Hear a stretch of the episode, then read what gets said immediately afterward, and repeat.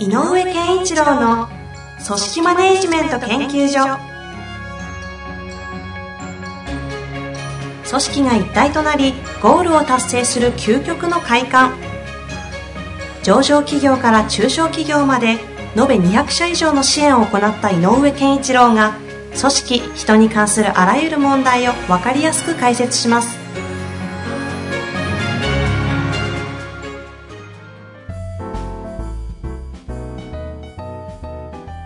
こんにちは、ナビゲーターの遠藤和樹です。井上健一郎の組織マネジメント研究所。今回も特別ゲスト編としてお送りしてまいります。えー井上さん、生田さん、本日もよろしくお願いいたします。よろしくお願いい、よろしくお願いいたします。さあ、後半戦。はいもしかしたら、はいあの、もっと増えて中盤戦とかになる気もするんですが、はい。はい、前回は、まあ気づけばね、うん、井上さんの、何ですか、あれは、コアロールに近いものがちょっとだけ、ん。ね、気づけばセッションのような垣間見えた瞬間がありましたけど、はい。長老でしたっけ？はい。うん。はい、そんなどでした話もありました。はい。あれ言われてみて、井上さん的にはどういう印象ですかうんあの、長老っていう言葉は自分の中では持ってたんですが、それは、そのさっきこの間言ってた、その、もう一人の自分ってどういう感じですかって聞かれて、ああ、そうそう、それが長老って言えたのは初めてです。へーあはい。うん。長老という存在の良さっていうのはいつも思っていたので、宗教じゃなくね。はい。えーなので、それは思ってたんですけど、あ、そうかって、今なんかすごく、やっぱり問いかけられて分かった部分がありますね。うん。すごいいい体験でした。あありがとうございます。はい。そう。だから、やっぱりその、自分の中にあるものを見つけ出すってすごいね、あの、はいまあ、この間もね、生田さんに、あの、伺ってた時に、やっぱ一人じゃできないですよっておっしゃってたから、はい。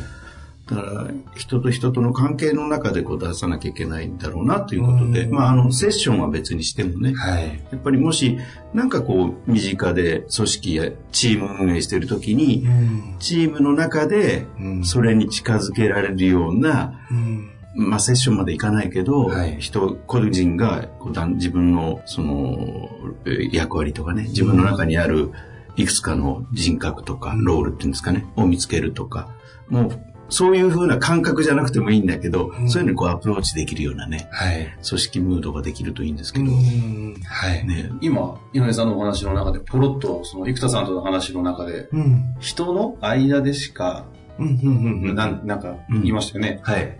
それな何の話ですか？多分、リスナーの方は何の話かという気がしたんですけども。えっと、このアイデンティティの統合っていうのをひたすらやっていったっていうのをちょっと前回お話しさせていただいた時にですね、えっと、その時にですね、えっと、自分一人では内なる自己を統合できないというメカニズムにどうも人間はなってるみたいだと。人との間でしか統合が起きないんですね。起きないというか、深い統合が起きないので、うん。えっ、と、まあ、人間っていうのは人の間と書いて人間なので、その、間のものとしてしか、こう存在し得ないというか、うんそれによって結局、統合も人との間でしか、どうもできないんじゃないかとうん。いう、いや、開発者の僕は一応そうですから、あの、あ自分じゃできないですよ。だから、このアイミングの技術を習得していただいた方が今何人か出てきたので、その習得していただいた方にアイミングしてもらって、開かれて、おーって言って僕も、あれ、のもともと開発してのどのぐらいでしたっけ？もう、2年、3年。3、4年前ね。3、4年前に開発したものの、3、4年間、あの、自分自身はその開発の体験をしたことがなかった。ああ。の、僕の親友に一人天才的な。傾聴力を持ってる友人がいるので、で、彼はその場でやり方をしてたらできたんですけど、彼はあのフィリピンに住んでるので、どっかのや山の頂きかなんかに住んでるって言いますよ、この間。すごい、すごいところに住んでます。すごいところに住んでますよ。最高の場所ですね。そういう方がはいかなり、まあ、それはいい、そういう変な意味じゃなく、スピリチュアルに振り切ったとか、哲学に触れてるっていうそうね、彼はそういううんリーダーとして生きてますね。うんそんな方をパートナーに持ってるうんそうなんですけど。はい。だからそういう、やっぱりこうね、人との関わりの中でじゃなくやっぱり難しいんですよね。そうですね。はい。でも、組織だから、うんあの、関わろうと思えば人はいるじゃないですか。はい、そうですね。なんか逆にこう、蓋してたりするような感じもすることが多いんですけどね。気をつけた方がいいことって何なんでしょうね。えっとですね、うんと、これはまたちょっと私の特殊な立場っていうのが入ってきちゃうんですけど、はいはえっと、まず、統合の始まりは葛藤からなんですね。はい。だけど、えっと、蓋をする理由というのは、葛藤が嫌なんですよ、人って。うんだって、葛藤すると、うーってなったり、基本的にはね、葛藤が苦しみを生むっていうので、葛藤すると苦しんだり悩んだりするのが分かってるので、まあ、割り切ったり蓋をして見ないようにしている。うん。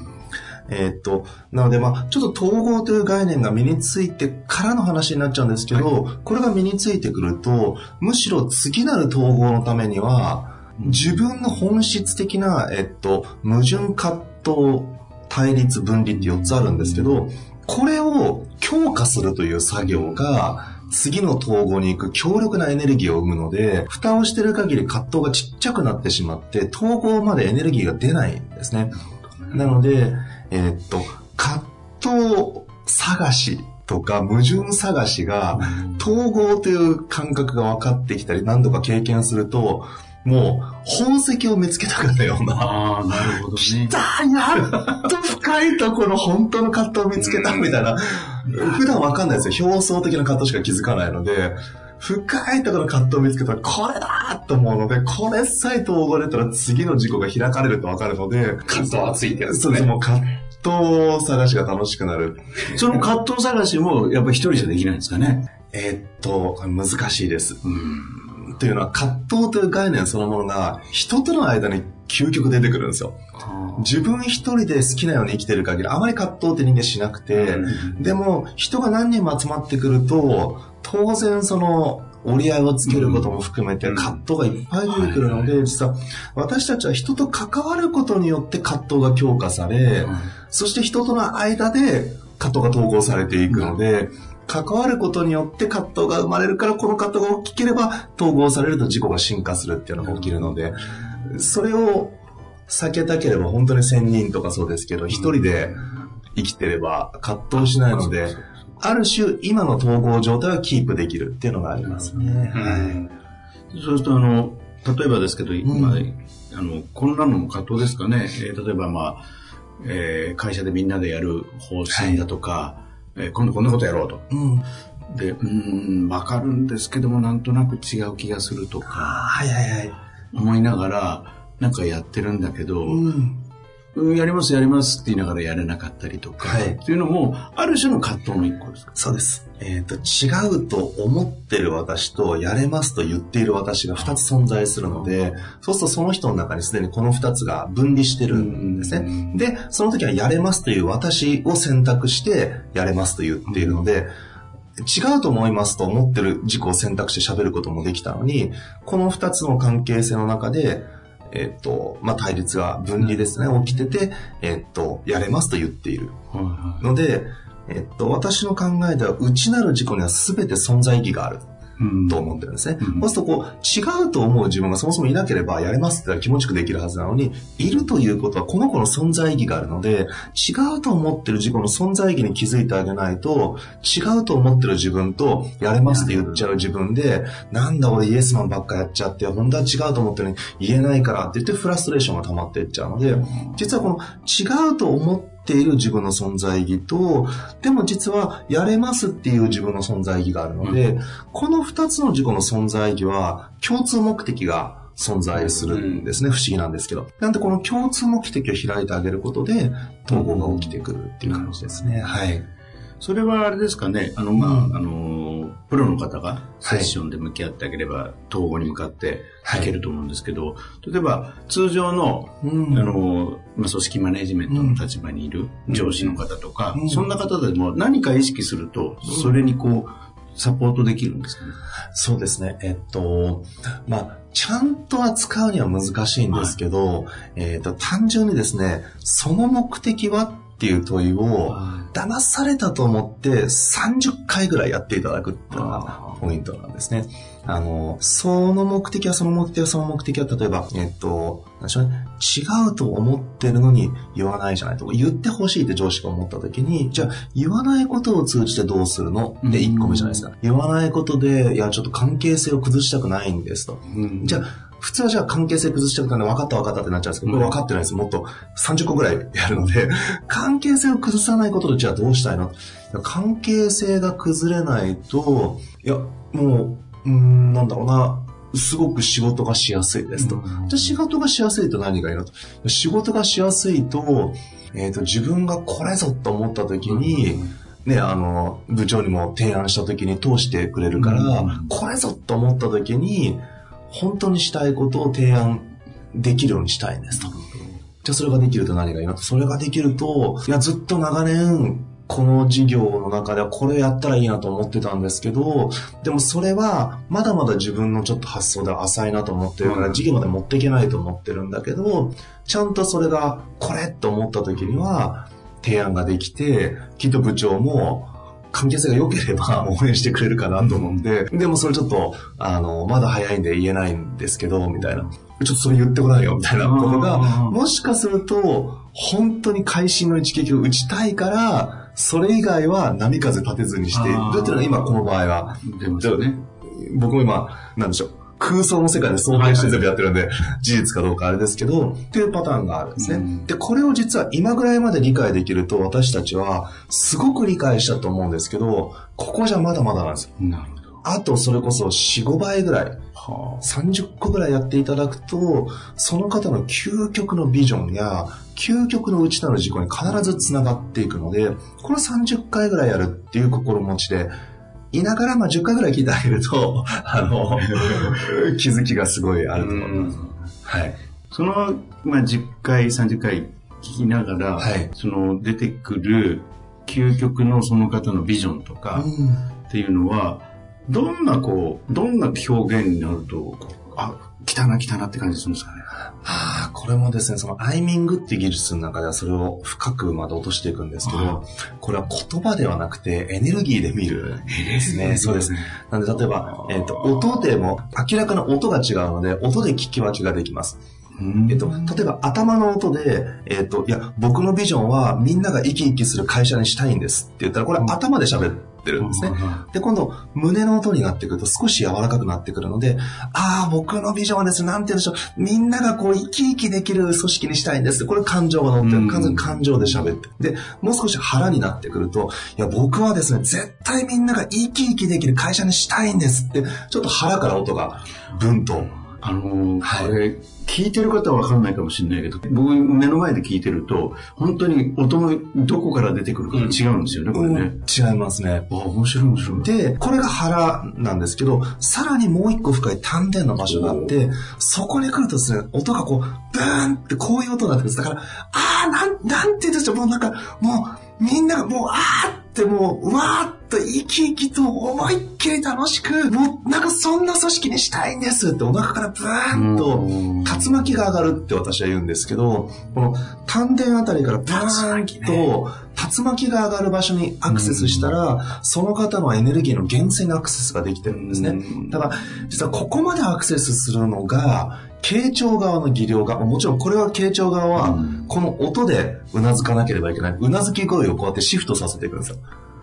頭からふんふんって音から胸でふんふんふんふんで、お腹でふんふんふんふんから、あーんっていうところまで、わかる。はい。これ全部シフトさせなきゃいけないんで、まあ、それはちょっとなかなか難しいと思いますので、まあ、頭から少なくとも感情のところでちゃんと聞いてあげる。上司の方が聞くときに、ふんふん、ふんあ、あとまた、うん、それで、それで、ふんふん、それでって言って、これも頭で生かされちゃってるんで、頭の答えしか出ないので、せめて感情のところ。なるほどうん。そこに引き出してあげるっていうのはポイントですね。そうか、そうか。はい。いやいや、あの、これね、分かった方は分かると思う。うん。そうですね。あのー、自分の反応をどこで反応してあげるかってすっごい大切そうですね。はい。ああ、そうか、それが胸とかっていうふうに自分で位置で覚えるといいんだ。うん、そうです。うなずき声の場所が上司の方か部下の方聞くとすると、頭のうなずき声の音か、胸の音か、うん腹の音かで、相手が出てくる場所もそこで決まっちゃう。面白いですね。はい。これ面白いな。これ、なんか、ワークワークでなんかやらやらせてるだけでも面白そうですね。そうですね。あなんで頭だけでうなずくと相手は感情のこと話せないんですよ。この人に言っても受け止めてもらえないと。あ、これそれ感じるんですね。そうです。それを。なんで、まあ、例えばさっきの、ふんふん、ふんふん、それでそれでうん、ふんふん。で、どうしたいの？悲しくなりますって言われると、うん感情のことこれ話しちゃダメ。この人、話すと絶対突っ込まれるみたいな、思っちゃうから、言えないですよね。なるほど、面白い。はい。そうか。はいこれ、それだけでもちょっとヒントにしていただけるといいですね。そうですね一般の人でもね。そうですね。でも、もっと言うと、もっと多くの方に人間が持ってるものがあるので、うん。やっぱりそ、それがあるということも知っといてほしいですよね。そうですねね。あの、アマチュアの方っていうかね、そのセッションのプロじゃない方は、うんそこから引き出せる技量はまだもちろんないんだけど、そういうものがあるんだって分かるだけでも随分。はい。そうですねこ。れはやっぱりその、うんマネ例えば今の話で言うと、マネージャーの方がそれを実際に頭、丹田とかこう使って、うなずきというか合図を作っていくときに、その方自身がちゃんと統合されてないと、うん。どんなもんなんですか？やっぱ丹田レベルでその傾聴とかできなそうだなという印象があったんですけど。あえっ、と、そうです。難しいです。なんでかっていうと、えっ、と、統合されてるということは、中庸化できてるということでもあるので、うん物事の陰と陽を俯瞰できてるんですね。で、これ、俯瞰と受け入れができてないと、相手の言ってることにいちいち、え、それ違くないって頭で思っちゃうんですよ。うんその瞬間に頭で反応しちゃうんですね。うん相手の、いや、聞くよ、聞くよって態度でこう、いいくるんですよ。最初は、いいよ、いいよ、言ってごらん、言ってごらんって。いや、じゃあちょっと言わしてもらうんですけど、えっと、いやぶっちゃけなんかノルマばっかり出されて、ぶっちゃけ全然やりたくないんですよねって言ったら、はぁ？みたいな、お前給料どっから？出てきてるど、どっから出てきてると思ってんだと。ノルマ達成しないと給料減らすところやろうみたいな気持ちが、パッと出てきた瞬間に、音が頭に切り替わっちゃった。ああ、ああ、で？ああ で、ちょっと怒りが混じったような時期ですね。もうこうなっちゃうと相手喋れなくなっちゃうから、あ、そっかそっか、そういう考えあるよねっていうふうに、いいか悪いかを判断せずに、全部相手のエネルギーに合わせて受け止め続けるという訓練が、そうです。それができるかどうかご本人の中で陰と陽を受け入れて、心が形成されてないと、すぐに頭に音がいっちゃって、それは違うってなるから、うなずき声が頭に行くから相手も頭になっちゃう。あの、あ合気道の先生が言ってたんですけど、はいやっぱり、えっ、とね、今みたいな状態は気が上がるって言ってた。ん上に。で、やっぱり上に上がるんだと。で、気を、その方も丹田に気を落とすんだ。うんだから、何か、あのーイラッとしたりしたら、気が上がってるので、とにかく丹田に気を落とせって言うんだけど、そういうことですね。そういうことです。そういうことです。はあ。生田さんね、合気道もされてたんで、合気道の話するとね、またいろいろ話が。あ、やはりされてたんだ。そうです。まあ、してたというほど、あの、一応、中学校3年間毎週、道場に通ってたので、部活動レベルとか、道場って本当はね、師範代レベルでやったわけじゃないですけど、恥ずかしいですけど、でも、あの、中学校の第二次の性格形成期の時に、うんあの、経験はもう、むちゃくちゃ熱かったです。はい。そうだなまあ、そうやってですね、気づけばもう時間が近づいてしまっているんですけれども、うん。あの、せっかくですので、うん。えっと、生田さんが取り組まれている、はい。えっとアイダモンうん。はい。というものは、ちょっとせっかくなんで、あの、簡単にご紹介してもらったらいいかなと思ってるんですけどあ、なるほど。いいですね。あありがとうございます。そうですね。あのやっぱこう、内なる事故がいっぱいいますと。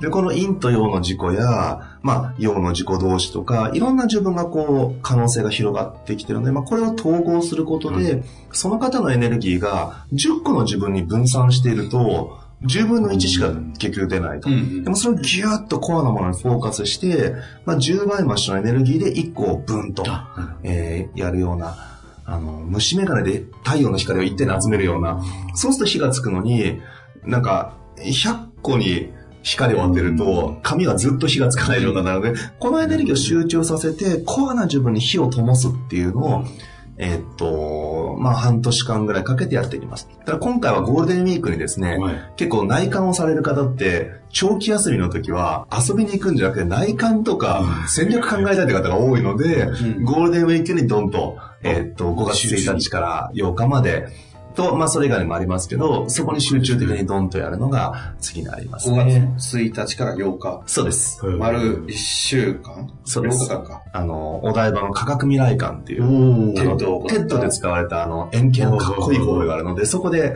あの、行いますね。はい。大体何人ぐらいで？えっ、と、今回はですね、300人を、まあ、目指してるという感じですね。あの、300 1対、まあ1対になるんですか？そこは生田さんご自身が立つんですか？あもちろん僕が登壇はするんですけど、ええ。えっ、と、僕一人ではワークが全部見切れないので、えっ、と、今、そのアイミングの訓練をしてアイミング道場って呼んでるんですけど、このアイミングのプロを育成してる、えーアイミングってあの自己統合する個別個人セッションなんですけど、あの、それをこう、やってる方々が何人もいらっしゃるので、その方々がワークをサポートしてもらったりとかそういう形でやっていきますね。はい。ちなみにそれはどういう形で申し込んだり知ることができるんですか？あえっ、と、アイダモンで検索をしていただければ出てきます。あ出てきますはい。アイダモンで検索をすると、なんかランニングページみたいなのが出てそうですね。すそこに詳細が。はい面白いですね。うん。300人で自己統合祭りみたいな。そうですね。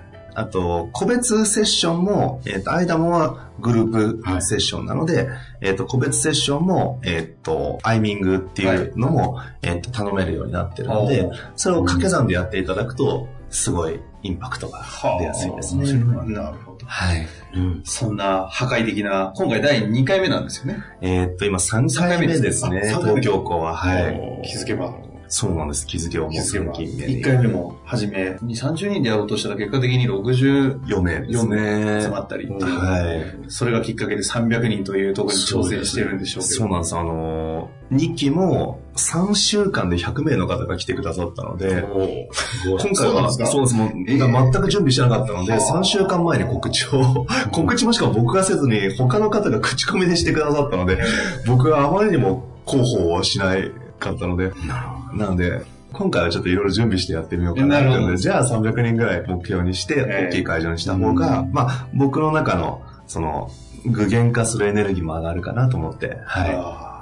あまあでも、すごく重要な、もう大事なことなんでね。うんもし興味があったらね、まずは、はい。あの、ポッドキャスト、あね、そうですね。もう27何回ぐらい、はい。ね、26、5 6、7回？うんもう詳しいですね。ね。私も外してなかったです。はい。まで行ってらっしゃるので、えすぐ全部は聞けないかもしれないけど、とにかく最初の 5, 5回ぐらいまで聞いただけでも、どういう意味なのかっていうのがわかるからその上ではい。興味を持っていただけるといいですね。そうですね。それ聞いた後に今日、井上さんとね、うん。生田さんのお話の対談の話を聞いてもらうと、うん。また、あ、あの話はそうやって聞くんだみたいなことも、はい。いろいろわかるんじゃないかなと思います。うんちょっと予備知識がないとね、今日、はいあの、わかんない部分もあったかもしれないけど、うんそうですね。で、それをアイデンティティというものをどう組織で取り扱うかみたいなお話も今日あったと思うので、うん両方こう一緒に聞きながらやると面白いんじゃないかなと。はい、ありがとうございます。実は、ね、生田さん、もう一回だけお付き合いいただいてですね、はい井上さんの方に届いているご質問に一緒に、いいですね。はい、お答えいただこうかなと思ってますので、はい。はい、第3回もありますので、引き続きよろしくお願いします。よろしくお願いします。本日もありがとうございました。ありがとうございました。はい、ありがとうございます。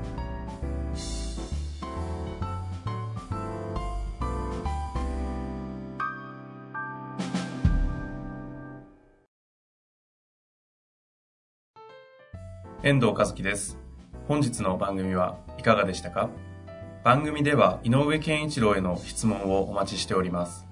ウェブサイト人事評価システム明快にあるフォームからお申し込みください。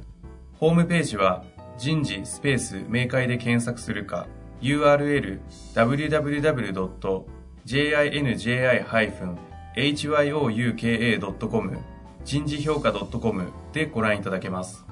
それではまた次回お会いしましょう。